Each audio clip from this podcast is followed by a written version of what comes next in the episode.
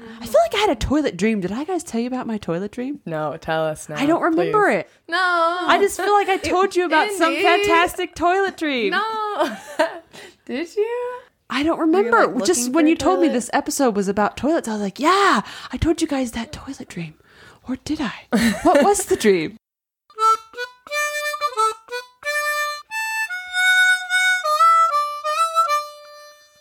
Hi, I'm Big. And I'm White. And together, we are Big and White. And you are listening to the Big and White podcast, a podcast where we explore what it means to be a foreigner in Asia. So what are we talking about today, White? Well, today we have a special guest with us. Yay. Woo, woo, woo. We've actually been waiting to have this guest on the podcast for the entirety of this podcast existence. So, welcome, Indy. So, no pressure. Hi, Indy. Hi. I mean, we're just hanging out. Yeah, it's cool. Okay, so we know you really well, Indy, but our listeners do not know how freaking amazing you are. So, maybe you can just give us a little bit of an intro, where you're from, why your code name is Indy, how long you've been in Nepal, that kind of stuff. Maybe your favorite cereal. Ooh. Only one? Yeah. I'm from Indiana, so my code name is Indy. I think that it's not too hard to figure out. And my husband and I, we have a almost 2-year-old daughter, and we've lived in Nepal for about 2 years. I work in the same office as Big and White, and I'm part-time in the office and part-time taking care of our daughter. And my favorite cereal, oh boy, if I want an unhealthy cereal, it's probably Lucky Charms. But if I want something that's so good, air quotes, healthy for cereal, I'll probably have like Frosted Mini Wheats. Ooh, that's in the healthy category for you. Interesting. Yeah, it's wheat. Wheat is in the name. There's also wheat. Anyway, it's fine. From Indiana, we don't have anything healthier than that. It's true, but you do have a lot of things that are delicious. Yes. Mm-hmm. Bum, bum, bum, bum. So instead of having a special guest episode, she's just going to chill with us and be a guest host and talk about exciting things. Basically, we're just going to let Indy take over this whole episode. We're just going to sit back and relax. So yes. Take it away, Indy. Take a break. So what happened to you guys this week? Well, I'm pretty excited. So we all work in the same office, right? And my desk is by the window. And so I was working one afternoon and I see a lady who works for our landlady. So this lady cleans the house, and she goes and buys groceries for the landlady and stuff like that. So anyway, so I see this lady come through the gate, and then immediately behind her comes a shopping cart, like through this tiny little gate opening, and come to realize that it's the security guard of a nearby supermarket or grocery store, whatever you want to call it. It's not really super. A small grocery store. And the security guard is pushing this shopping cart with all of the food that the lady had bought and hadn't had bags to put it in. So he had pushed it for her all the way from the store, which is probably, I don't know. It's a few blocks away. Yeah, maybe 2 blocks. The road is not paved. Yeah, no, it's not. And he like helped her deposit all the bags inside and, you know, just rolled on back to the store with the shopping cart. But I was just so delighted by it because it's like not actually that surprising to see something like that. Like the security guards at the stores that work here are so nice. Like they're not what you would think of security guards being in America, where they need to just be like super stoic and like give you the evil eye to make sure you don't steal things. Here it's like they help stack the baskets and they help bag your groceries sometimes. They scare away cows and street dogs. Not before they pee on your scooter. Indy is not speaking from experience here at all. Not at all. But yeah, it just cracked me up, like, thinking if that happened in America. I was like, I love Nepal. It's delightful. So good. Love it. Well, I have an exciting thing that happened to me this week is I got a new washing machine, and I'm so excited. this is like sign you're an adult. You care about appliances. But seriously, it's the best thing ever. I don't know why we didn't get one sooner. Yeah, your washing machine was like wrecking all your clothes. It was. Yeah. I know. I think I didn't like fully admit that to myself. And also, it just seems like a waste to get a new thing when the one you currently have still works. Yep. I mean, it would break sometimes, but then it would just like magically fix itself. Like, stopped working. 2 days later, it works again. Like, no, I was gonna buy a new one. Yeah. So, but it was quite the ordeal to get it because we like ordered at the store and then they deliver it to your house. And the delivery guy came with it on his giant tricycle, delivery tricycle. Mm-hmm. Then he carried it up 3 flights of stairs on his back. Just like the picture tells you not to do. Yeah. On the box, there's like, don't carry it on your back. And that's what you do. And that's exactly what he did. And he was tiny. It was like as big as him. But then my roommate, who was supposed to give him the money, she got stuck at the bank. Like there was a problem. So then the poor guy had to wait for her to come. And he was so mad. And I felt so bad because it was like, there was nothing I could do. Like I didn't have enough cash to give him. And I couldn't leave because... he was there. Like, I'm not just going to leave this random stranger at my house. So I just kept having to tell him, like, she's coming. She's on her way. Just wait 5 more minutes. Or an hour. Oh, man. Yeah, it was a bit of an ordeal. But she came, and we gave him a very big tip. So I think he was happy. That's awesome. And now we have an amazing washing machine. And it's a front loader with the glass so you can watch it. Yeah. So mesmerizing, right? Yep. Amazing. And it has... Indy told me about this, a timer feature. So you can set it, like you can put the clothes in at night and then set it to start in the morning. So by the time you wake up, they're all clean and you can just hang them up or have your maid hang them up. Nice. Yep, that's what we do. It's so magical. Well, congratulations on your purchase. Thank you so much. May all of your clothes get dirty and clean again. Aw, and not weird bubbles. Yes, none of the weird stretchiness. Mm-mm. Yeah, it was bad. Well, Indy, what about you? What happened to you this week? Well, last week was pie day. Yes! Mm-hmm. And so I made a fresh strawberry pie because it's starting to get warm here and nothing says summer like a fresh strawberry pie. Oh. And then I invited all our friends over and they ate it all. It was maybe so a little bit sad because I only got 1 piece of pie, but very happy because we got to have all of our friends over. I'm kind of impressed that you like didn't, because when you sent that text like, hey, we have some left, I'm surprised that you didn't like eat another piece. I'm like, oh, we have 1 piece left. Yeah. Before everyone comes, I'll eat another one. It's my wild self-control.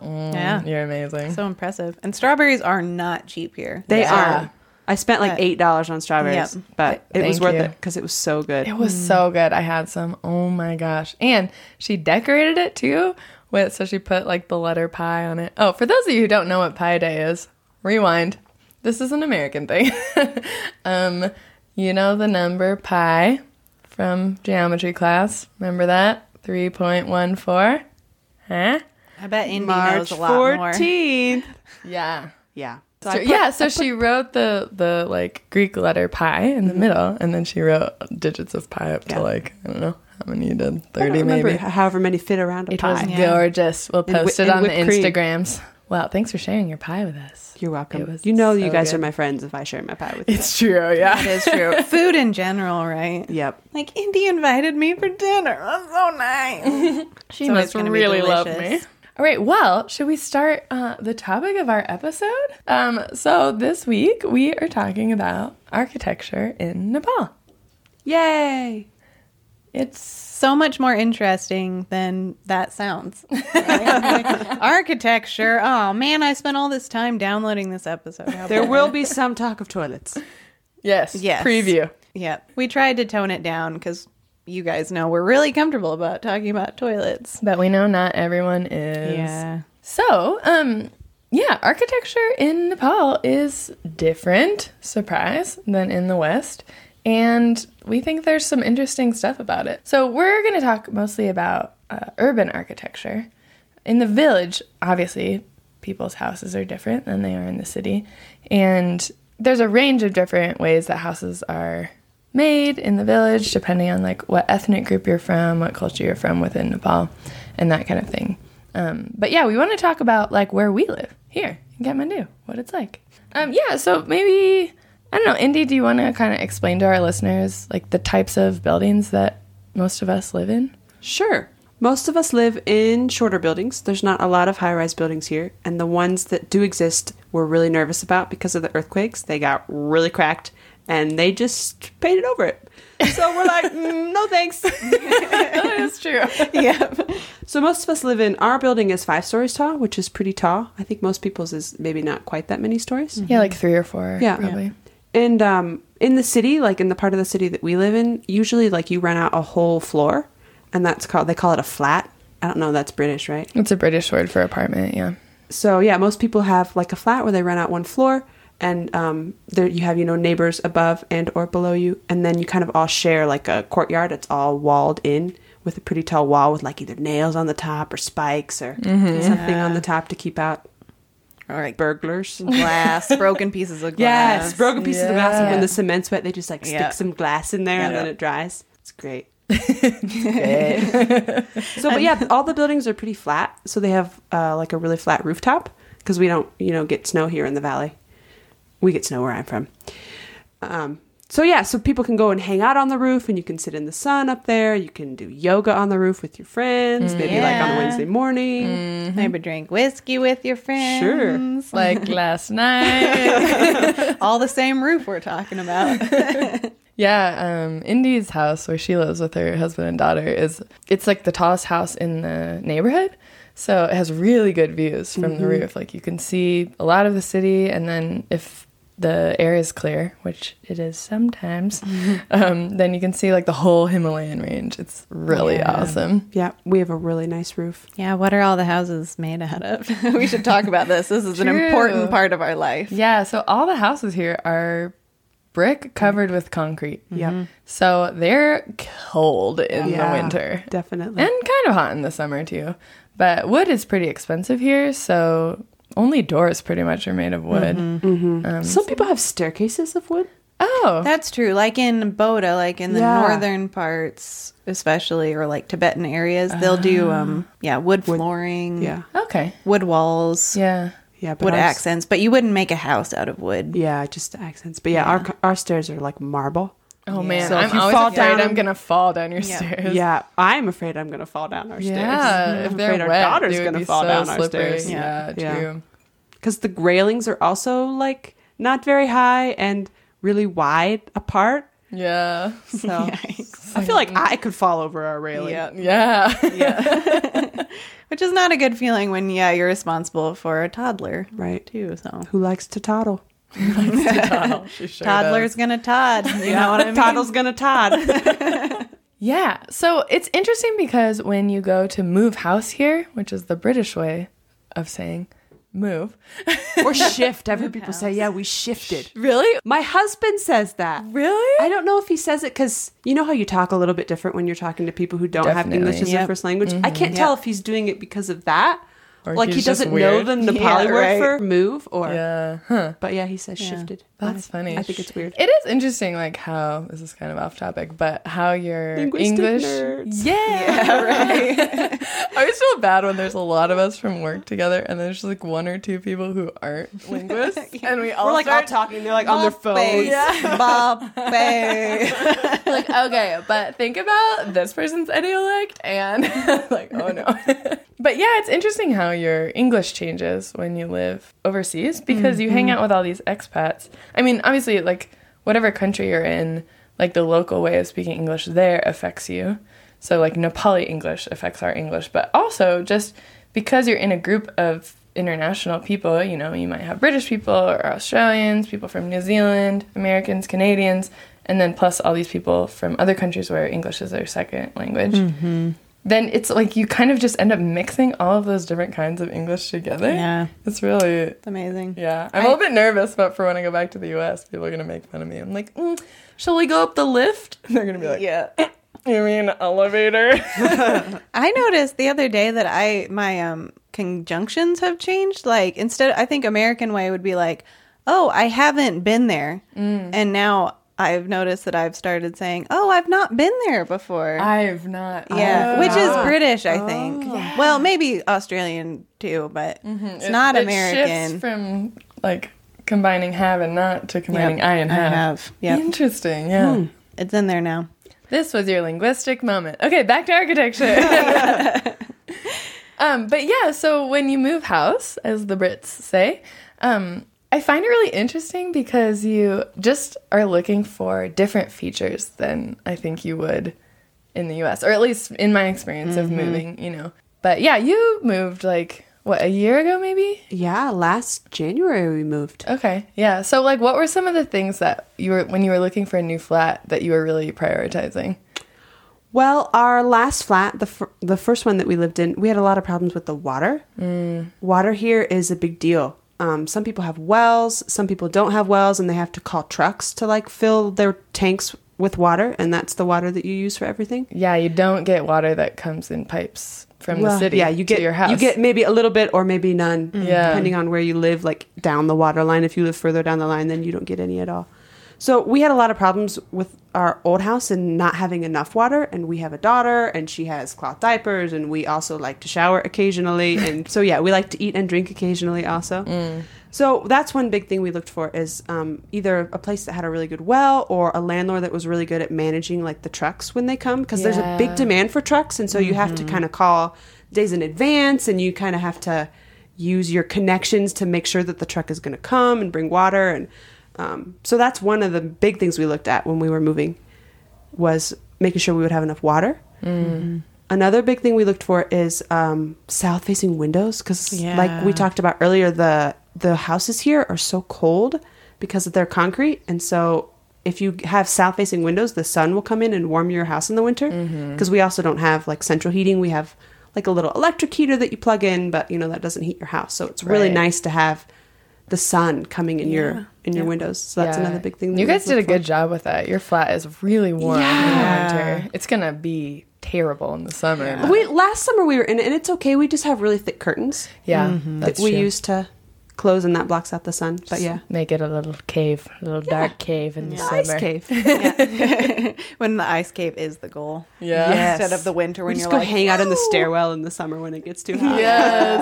Yeah, I think it's really interesting like, you have to learn kind of a new vocabulary, and you have to learn the questions to ask when you're looking for a flat here. Like, I was looking at a flat with you, right? Like, my maid told me. There's a lot about connections, too. Like, it's not necessarily advertised, right? Right. You just walk down the street, and you see a sign, flat for rent, and you're like, hey, or flat on rent. Hey, look, it's not like there's somewhere where you can go. And There's or like some online stuff. Like, people will post stuff online, but tends to be more expensive, like Facebook. The nicer ones. It's like they know, like, oh, we're getting the foreigners here. We found our place on Facebook, but so like then you kind of have to use your network, like my friends are looking for a flat, do you know anywhere that's available? And so like my maid was like, I know, I have a friend who's a maid at this place, and it has 3 rooms. You want 3 rooms, right? And I was like, that's what they need. Oh no. And so Indy and I went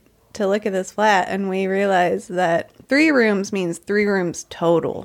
Not 3 bedrooms, not including the kitchen and the bathrooms are not included in the room count, but like bedrooms, living rooms.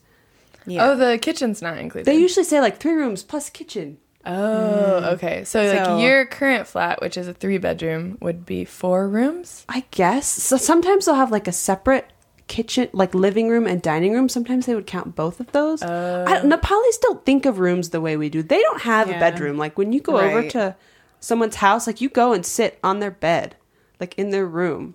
When there's like 3 beds in there, and they just all sleep in that room. They just don't have like bedrooms and living rooms like we do. So. Right. It's not like the private versus public space. Everything is public space, right? Yep, definitely. So that was hard when we were looking, because we wanted to find a 3 bedroom place. Right. Because we have a family, and we go to this place and they're like, 3 rooms. And then we're like, oh, one of them's a living room. And, you know, we're like, wait a minute, we've run out of rooms. Right. You said 3 rooms. So that made looking for places a challenge. It's also hard to find like a medium sized apartment, like with 3 bedrooms. Big had this problem too. Yeah. When we were looking for flats, because it was me and another friend, and then we wanted to have a third roommate. So we were looking for a flat with 3 bedrooms. It's like impossible. Everything is 2 bedrooms or like 5 bedrooms. Right. It's like a whole house in our neighborhood. It's that you have to have a pretty good, generous budget to afford a whole house. Right. Because it's not just, another thing about, we were talking about this with our friends who are trying to move right now. It's not just that, you know, the rent is a bit higher because mm-hmm. it's a bigger place.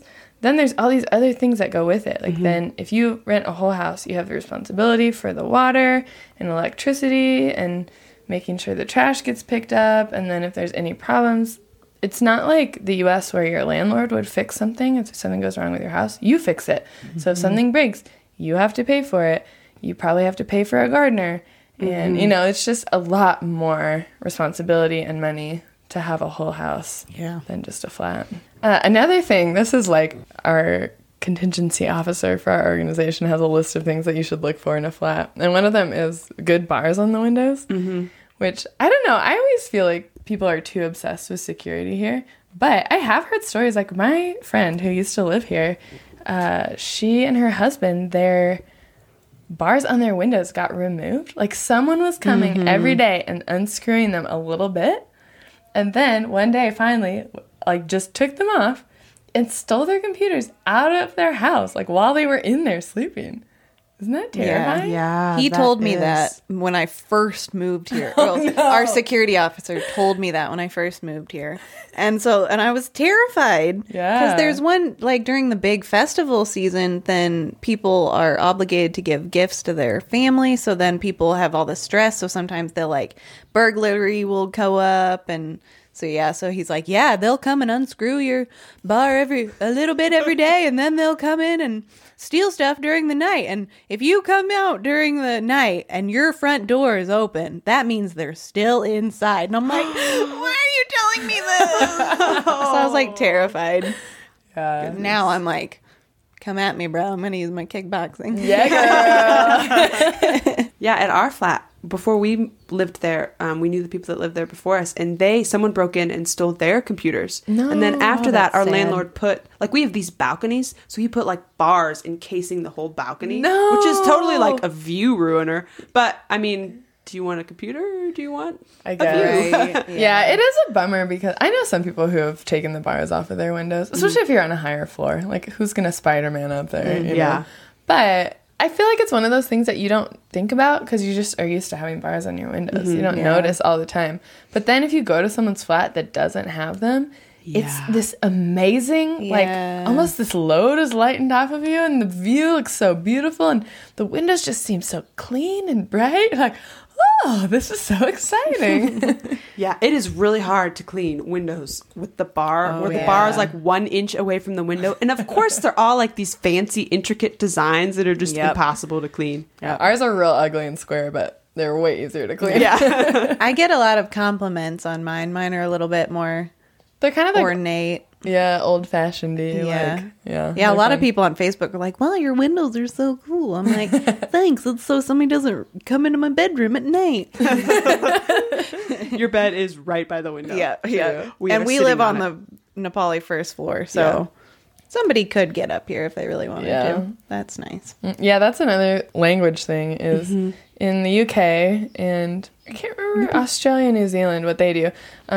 It's you have ground floor, and then once you go up a flight of stairs, that's the first floor.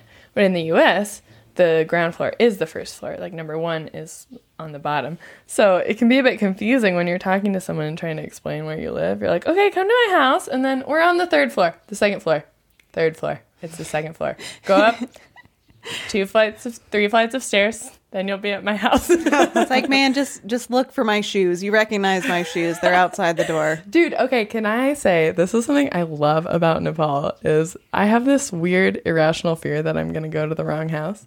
This has plagued me my whole life, and I know it's irrational, but I still get nervous. If I haven't been somewhere more than like 5 times, when I go up to the front door, I'm about to knock. I'm like, no, it's the wrong house. Yes. But, yep. I mean... What's the worst that could happen? They'll open the door and I'll say, sorry, and wrong house. And they'll be naked. That is pretty worst case scenario. That could be traumatic. Don't go knocking at Indy's door. Like, this is the right house and you're still naked. Dang it. But the nice thing about the fact that you have to take your shoes off before you go into someone's house is that if you're going to someone's house, you get there and you see their shoes and you're like, yes, I know I'm at the right house. Yeah. And you can like prep yourself. Or, like if you're going to a group event, you're like, okay, who's already here? Okay, yeah, I recognize that shoe and that shoe and that shoe. Okay, cool. I know who's going to be in the room when I enter it. So true. I never thought about it. I definitely do that. Like, oh, goody, there's Big and White shoes. I know I have friends at this event. Yeah. Small perks. Okay, so let's talk about the different rooms in the house. So let's start with the kitchen. I feel like Indy is the expert on this one because she is a fantastic cook and baker, and she cares about the kitchen. Yes, I love the kitchen in our flat. It's so nice. You do have to supply all your own appliances. So, like, we bought a fridge when we moved here. Like, having a really big full-sized oven is a big luxury, and our kitchen layout doesn't have like a spot for that. You know, you have to have a break in the counters for that. So we just have like a countertop, like toaster oven, but not like a toaster oven in the US. It's like a giant toaster oven. Like I could rotisserie a whole chicken in my toaster oven. So we have like a really big countertop toaster oven. We also have a microwave, which is a big luxury to also have both. Most people just have one or the other. But you guys are fancy. I know, girl. Do you have a toaster too? We don't have a toaster. I've been considering getting one because my friend just told me they're not that expensive. That was me. That like changed my life. I felt like I was just, like, sacrificing all the time. Like, I really miss toast, and then I went to buy a toaster and it was like $14. Like, wow, why didn't I? So glad I waited 2 years for this. You also don't have a built-in stovetop, right? So that's another thing you have to supply, is you buy a individual range, and usually they just have two burners, and you just set it on top of your counter. And then it in. You have a gas tank somewhere out on your balcony. You just drill a hole in the wall. The pipe. Or like through your window or something like that. Ours is inside, like under our counter. But then you also have to go buy gas canisters every once in a while. And it's always good to have a backlog in case there's a border closure and then you can't get gas for 5 months. What? That didn't happen. PTSD. I'm like always traumatized. I'm like, do we have 5 extra canisters? Go buy another one. Yeah, and something else is that the whole counter layout is just completely different. Like in my kitchen, all the counters are just made of concrete. Or tile for the sink part. Tile counters. Our last kitchen was that. I hate the tile counter. Oh, I feel like it never gets clean. The stuff is always in the grout. Or like the grout starts to chip out and then you're like, it's over. We're done here. I can't have pie anymore. There's going to be grout in my podcast. You guys don't want that. Gross. No, we don't. No, ours isn't totally tile. Our biggest part of our countertop is cement, which I love because I feel like in America, like if you have something that you can put hot things directly onto the surface, that means you're rich. Totally. Like, otherwise you have, what's it? Like linoleum? Like, is it linoleum? Like, that kind of like plasticky kind of stuff. The kind of stuff that my mom has. My mom too. You know, it's like orange from the 70s. Right, you can't put a hot pot on it.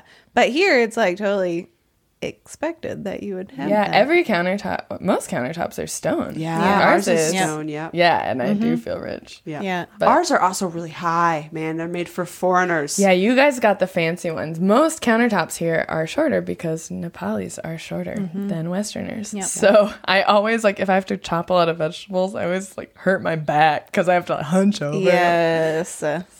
Our maid, she has to stand on a stool to wash dishes. She's so the tiny. Sink is too tall.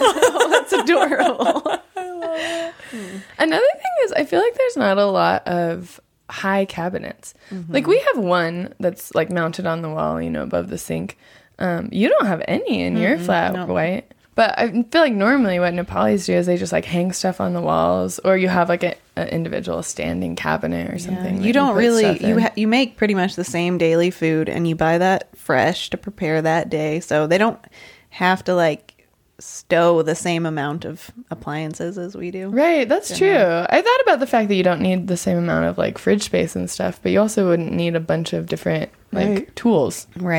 Oh, another thing that's super interesting is a lot of houses have a sink in the dining room. My house has this, my flat. And it's because you always, like, a lot of people eat with their hands. So you wash your hands before and after you eat every single time. So instead of, like, having to go into the kitchen, which there's kind of, like, different cultural rules about, like, who's allowed in the kitchen and when and stuff. So instead, you just have this sink in a public space that everyone can use. Yeah, that's pretty awesome. Yeah, I don't even think about it anymore. It feels normal. And then people will visit me and they're like, why is there a sink here? And I'm like, don't you want to wash your hands? What's wrong with you? Gross. Yeah. Yeah, and like you mentioned, like how your flat is laid out, you have different levels. So like you have the top floor of your whole building is your kitchen, and then there's bedrooms on the floor below. And like that is culturally pretty common, I would say. Like true. If you, according to like your religion, you know, maybe not everyone's allowed in the kitchen. So you don't want that to be somewhere where people need to like walk through or pass to get to other parts of your house. So. Yeah, I feel like the kitchen isn't as much of a social space here as it is in the U.S. Yeah. I mean, it can be, but it's for a more specific group of people. Mm-hmm. So maybe just for the women who cook or something, you know, and they might chat in there. But yeah, especially if you're higher caste, then there's all these purity laws about who can be where. All right, continuing on our tour of the Nepali flat, let's go into the living room. So it would normally be in a living room. We have like you were talking about, we don't really have, we don't have public and private space in Nepali homes. We do as foreigners, usually, unless we have friends who come over. Mm-hmm. But even then, a lot of people have, instead of couches, they'll just buy like beds. You know, like mattresses, and then either have them on the ground or have them raised up a little bit, and like that's your couch. Yep. And then it's convenient if you have people stay over, they can just sleep on those. But even if you buy, like rich Nepalis and foreigners usually have like a separate couch. But even then, I feel like the couches are kind of shaped like beds. They are. Like ours has a really big chaise lounge that you can totally sleep on. Right. Well, and like your couch is just really square, too, right? It's just the shape of a mattress, and then it has, like, a back and arms. Yeah, and another thing in the living room is usually most families have a big TV. In Kathmandu. That's why people go to the Middle East, is to buy big old TVs and bring them back. Yeah, it's so true. Whenever you're in the airport, there's all these people with big, giant TV boxes, like, coming back from living in, you know, the Middle East. For a couple years to work. And Middle East or Malaysia, they come back with Malaysia humongous too. TVs and quilts. Yeah. You can't buy quilts here. They must be like way better quality or something. I don't know. Yeah. And the wall colors too is something that I kind of had to get used to. Green and pink. Yeah. Yeah. Green and pink are very, very popular. Together. Yes. Bright colors. Yeah. Like the same spring kind of Easter pink and green. Yeah. So Wyatt's flat is white inside. Because I live with a Norwegian, so I got that Scandinavian style. My flat, when I moved in, it was brand new, and they had just painted it, and they were like, yeah, we did accent walls, because we know that foreigners love accent walls. My bedroom is medium pink with a dark pink accent wall. And then like our living room is pink with a green accent wall, and like yellow with a green accent. All the accent walls are green. But when I first moved in, I was like, man, this is weird. I don't like it. Like, I'll probably paint over it, you know. And then I never got around to it, and now I kind of love it. When I go to flats that are white, I'm like, this is so boring. Yeah, I will say when I first moved here and I was repainting my room, I asked my roommate, like, whoa, what's the name of this color? Okay, cool. I went to the paint store and I asked for the color name, the white color name. And he was like, oh, you've come in before. It's like so few people have white walls. He's like, I remember you weirdos. That's really funny. And you'd also have pictures, like very specific pictures that tend to be in your living room, right? Right, yeah. Nepalis usually have pictures of their families, but they often will like Photoshop them, which is amazing. So sometimes it'll just be a picture like, you know, in front of like an important temple or something, but sometimes they'll take it like on a green screen or a blue screen and then get Photoshopped so it looks like they're standing by the temple. Amazing. Or like in a bush, or like, there's always so many amazing ones. I love it. But sometimes they're really big too. Yep, like posters. Yeah. They'll print out posters. Yeah. But another thing that's really interesting is, this is just like a cultural difference, is in the West, we tend to put artwork at like eye level, you know? Like, so when you're standing looking at the wall, it's just right in front of your face. But Nepalis put it quite close to the ceiling. They put it quite high up. So one of our friends, her Nepali friend, is studying like interior design in college, and she was saying, yeah, that's like what we learned. That's what you're supposed to do. That's aesthetically pleasing. It's easy to like hold your head kind of back and just like chill out with your chin up in the air and look at the art. Yeah. The things that you're like, I thought that was just aesthetically pleasing to everybody, but that's another culturally learned thing? Right. That's so weird. So crazy. Yeah, you just totally take it for granted. Yeah. Okay, let's move on to the bedroom. Oh, yeah. One important thing is that we don't have closets very often. Yeah. In our bedrooms. Anytime that I see somebody with an actual closet, I'm like, ooh la la, somebody's swanky. Wow, I've never seen a closet here. That's right. Big has a closet. I do. It's a walk-in closet. That's but really nice. When we moved in, my landlady told me, yeah, I built this closet because I know foreigners like closets, and my son has lived in America, and he helped me design this flat. Yeah. So it is not a Nepali thing to have a built-in closet. So people will have, like, a standing wardrobe, or sometimes people will just hang a string, like, across their wall, or hooks, and just hang their clothes on that. Or, like, a quilt rack kind of thing that you just drape clothes over, or... Yeah. Yeah. Or a whole, like, room if your house is big. That's just the room that you store things in. Just the closet room. I haven't seen that. I would like that. You kind of have that. Well. You have, like, all your art stuff in that other bedroom. That's true. But it gets all dusty in that room, so I don't really like to put important things in there. That's another thing, actually. It gets really dusty here. We keep our windows open. Kathmandu is dusty, and... so having a wardrobe or a, what do you call this?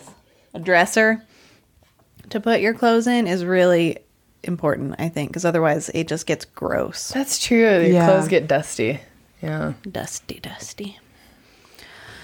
Okay, let's move on. Our favorite. To the toilet. The toilet. Oh, the bathroom, washroom, WC.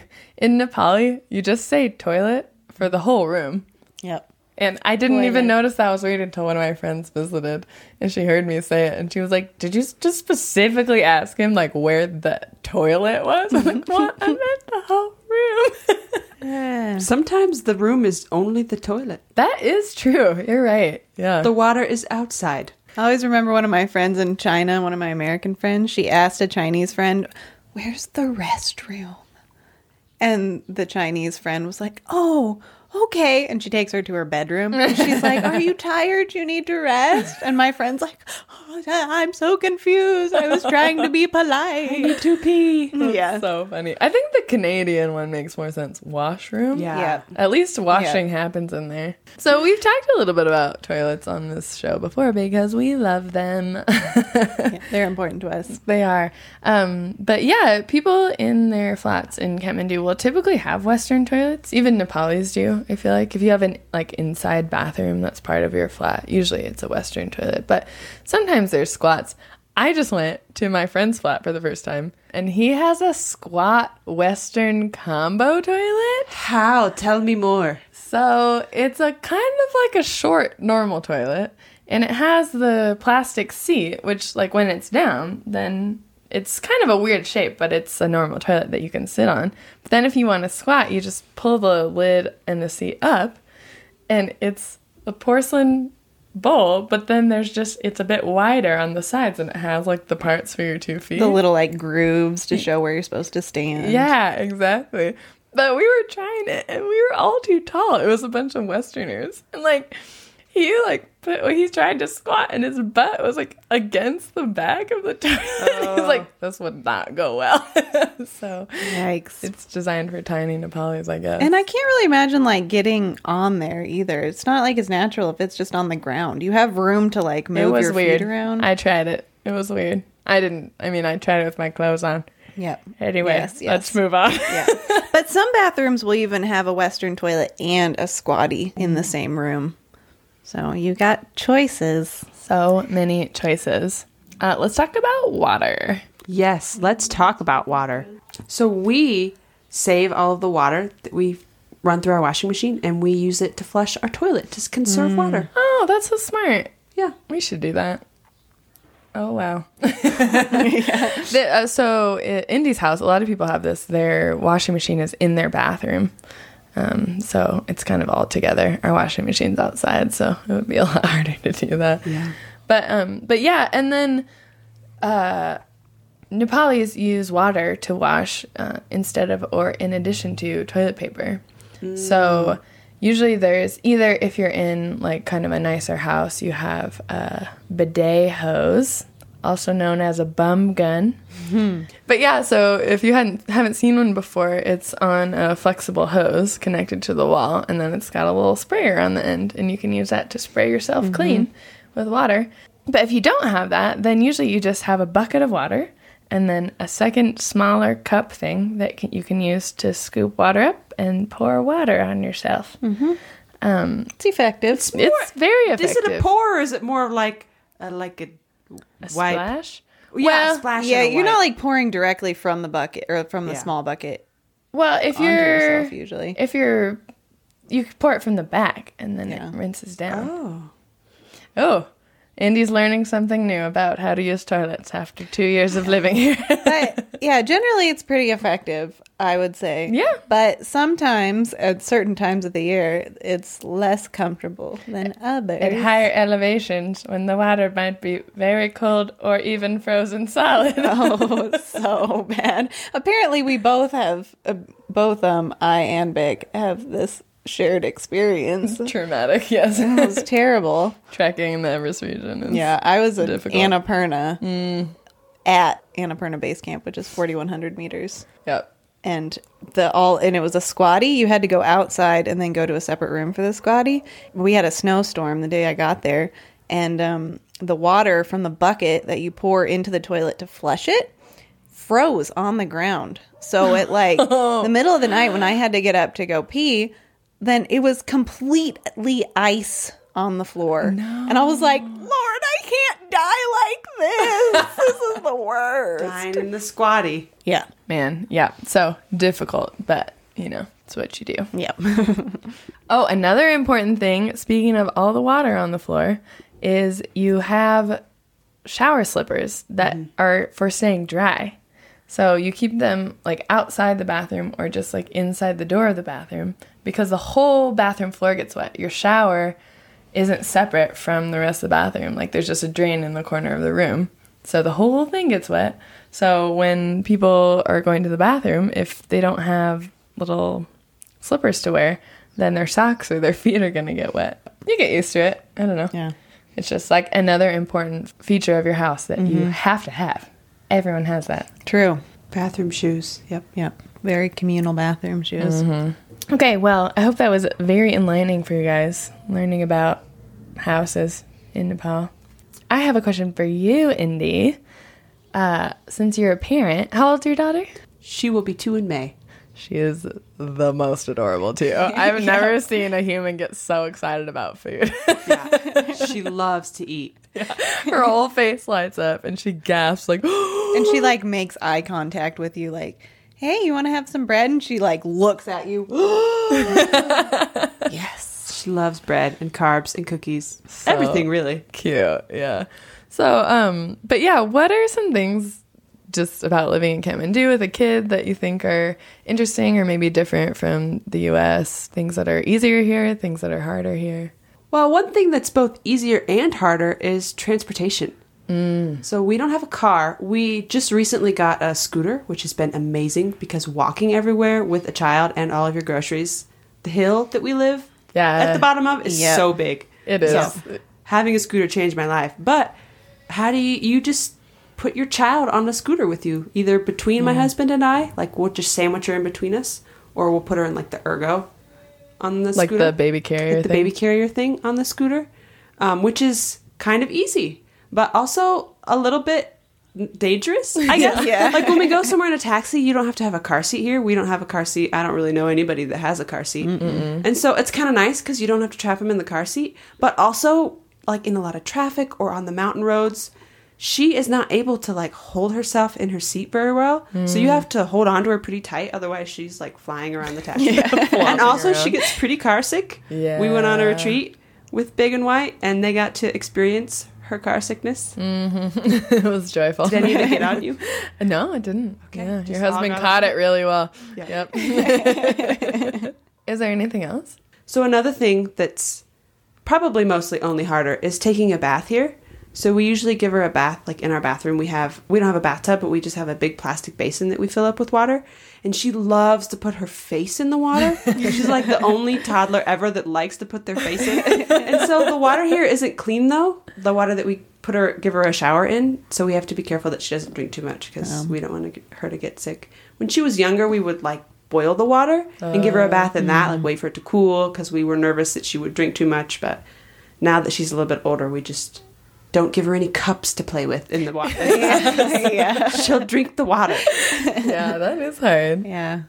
I'm always amazed that babies don't get sick here because you can't really control what they're putting in their mouth, like when they're playing in the bath and stuff. Yeah. I think, though, they probably get really good immunity. You know what I mean? I think that's part of the reason, like, foreigners get sick here more often than Nepalis. Nepalis also get sick from, you know, like pollutants in the water or the air or food or whatever. But if you grow up with all of those things, then your body builds immunities to it. And we're all softies from living in such a clean country. Yeah. We don't have all those immunities, you know. So she's going to be a tough one. She grows up. I was pregnant with her here for a while, so she built immunities then and growing up here. So. That's true. I didn't think about that, the pregnant part.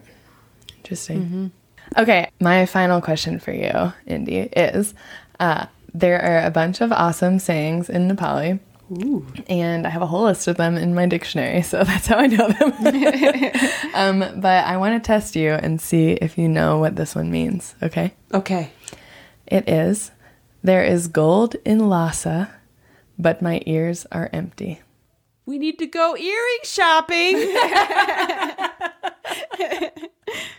Yeah, I mean, that's close. I asked my other friend, they could not figure this out. It basically means, like, it's like, well... there's a solution to this problem, but I can't access it, so it doesn't help me, you know? So Lhasa is in Tibet. So if you're in Nepal and there's gold for your earrings in another country, like, too bad. What? Yeah. How does that help me? Do we have, like, an English saying? I couldn't think of one. It's a good one, though. Let us know, listeners, if you know the English saying with the same meaning as that. We should come up with one. Yeah. Somebody craft one for us. We'll read it on the podcast. Okay, well... I think it's time, actually, for an ad break. Yay! Hey, listener. We see you. We see you in your morning grind, that daily battle to stop snoozing your alarm and become a functioning human again. We know how hard it is to trade your bed for the gridlocked morning commute, day after day. We know you're busy. Sometimes all the breakfast you have time for is a cup of coffee that you just hope will make it from your kitchen to your office without ending up on your new white shirt. You don't have time to waste on making one of those well-balanced breakfasts we always saw on TV as kids. You know the ones, with a glass of orange juice, milk, toast, eggs, and also some unnutritional cereal. You know what else you shouldn't have to waste your time on? Unnecessary vowels in between your consonants. Why waste your precious morning hours on saying extatara when you could just lump all those X, T, and R consonants together to just say extra? There, isn't that easier? There's no more delicious way to get in your daily consonant clusters than by eating the brand new released Consonant Cluster cereal. Real clusters of cocoa consonants like fr and fraud and sp and sponsor will give your overworked tongue a rest from producing all those vowels and give you that extra boost to actually get to your job on time for once. We at Big and White have shaved off hundreds of unnecessary vowels by eating the all-new Consonant Clusters cereal. So tomorrow morning, treat yourself to a bowl of Consonant Clusters. Consonant Clusters cereal. You can really taste the st in taste. Well, thanks to our lovely sponsors. I know I use Consonant Clusters every day, so I'm really glad to have them on the pod. I didn't know how nutritious they were until Consonant Clusters cereal reached out to us about trying the new linguistically inspired breakfast. So our segment this week is about Consonant Clusters. We want to explain to you a little bit more so you understand how great this sponsor is. But yeah, so as you may know, there's two kinds of sounds in language. Sure. I don't know what to categorize those as. There's consonants and vowels. So probably most of you know the difference, but vowels are open, unrestricted things like ah, o, e. There's nothing happening in your mouth that's stopping the air from coming out. And then consonants means that there is something stopping the air. So P and T, for a second, the air totally stops coming out of your mouth, or things like sh, the air is coming out, but it's kind of restricted by your tongue. So a consonant cluster is when you have multiple consonants in a row, and English has a lot of these. Yeah, we're very comfortable with them. Mm-hmm. I mean, we have rules that we don't realize we're using. Right. Like some groups of consonants are allowed and some aren't. But in general, we have lots of words with consonant mm-hmm. clusters in them. And then some languages have super long consonant clusters. I think the most in English you can do in a row is 4 consonants, right? Mm-hmm. But there's some, like, let's see, a bunch of Slavic languages have so many consonants in a row. Okay, are you ready? I'm going to try to pronounce this.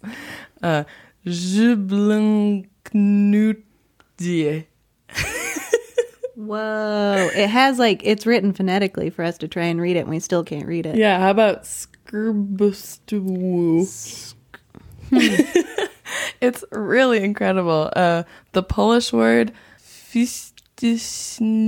Man, how are you supposed to yell that at your kids? Yeah, it's so much harder to yell without vowels. I didn't even think of that. Good point, Indy. Yeah. The interesting thing, though, is if your language doesn't have consonant clusters, or if it doesn't have the ones that maybe are in another word, like, for example, if someone's trying to say my actual last name has kul in it, which is really hard for mm-hmm. some people, and they always, like, just add random letters in the middle. Yeah. One of my favorites, though, so Hawaiian doesn't allow consonant clusters, and Japanese doesn't. So it means that there's a ton of extra vowels. Like, you just have to add vowels into your words if you're bringing them in from another language. And one of my favorite examples of this is in Japan, when they try to say McDonald's, they have to say makudonurudu.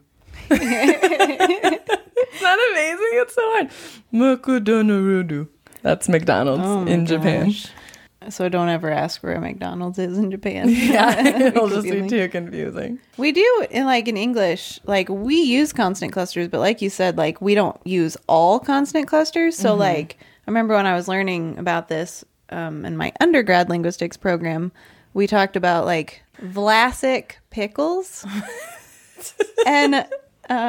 so we have this, we think that we have that consonant cluster, as native speakers, we're we can say VL, but we actually add a sound in between those consonants. So we more say Vlasic pickles. Oh yeah, instead of vl.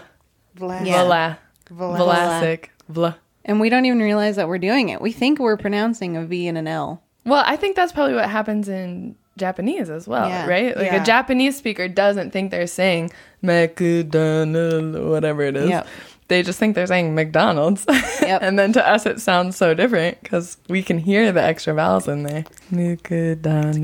Language is amazing. It is amazing. It's so crazy. Never get tired of it. All right. Okay. Well, Indy, thank you so much for joining us on this episode of the podcast. Thanks for having me.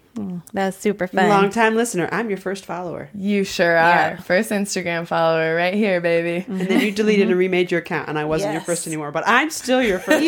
In our hearts. Yeah. You're usually the first person to like whatever we post. Yeah. It's because I'm the only one awake. True.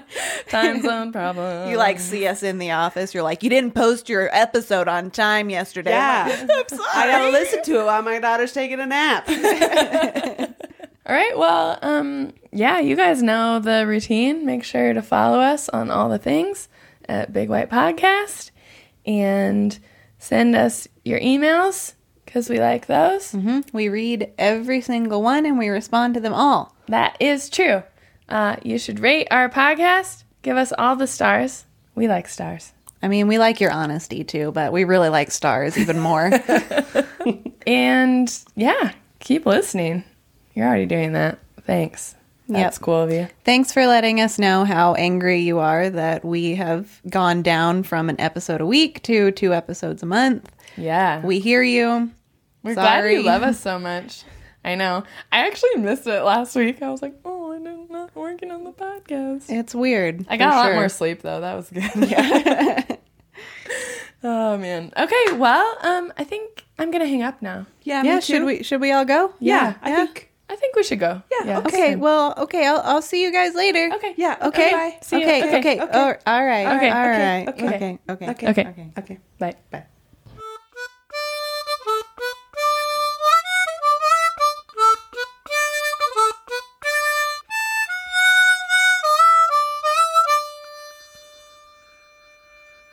Another great example is Japanese. Which, are you trying it over there? That's how you say Merry Christmas in Hawaiian.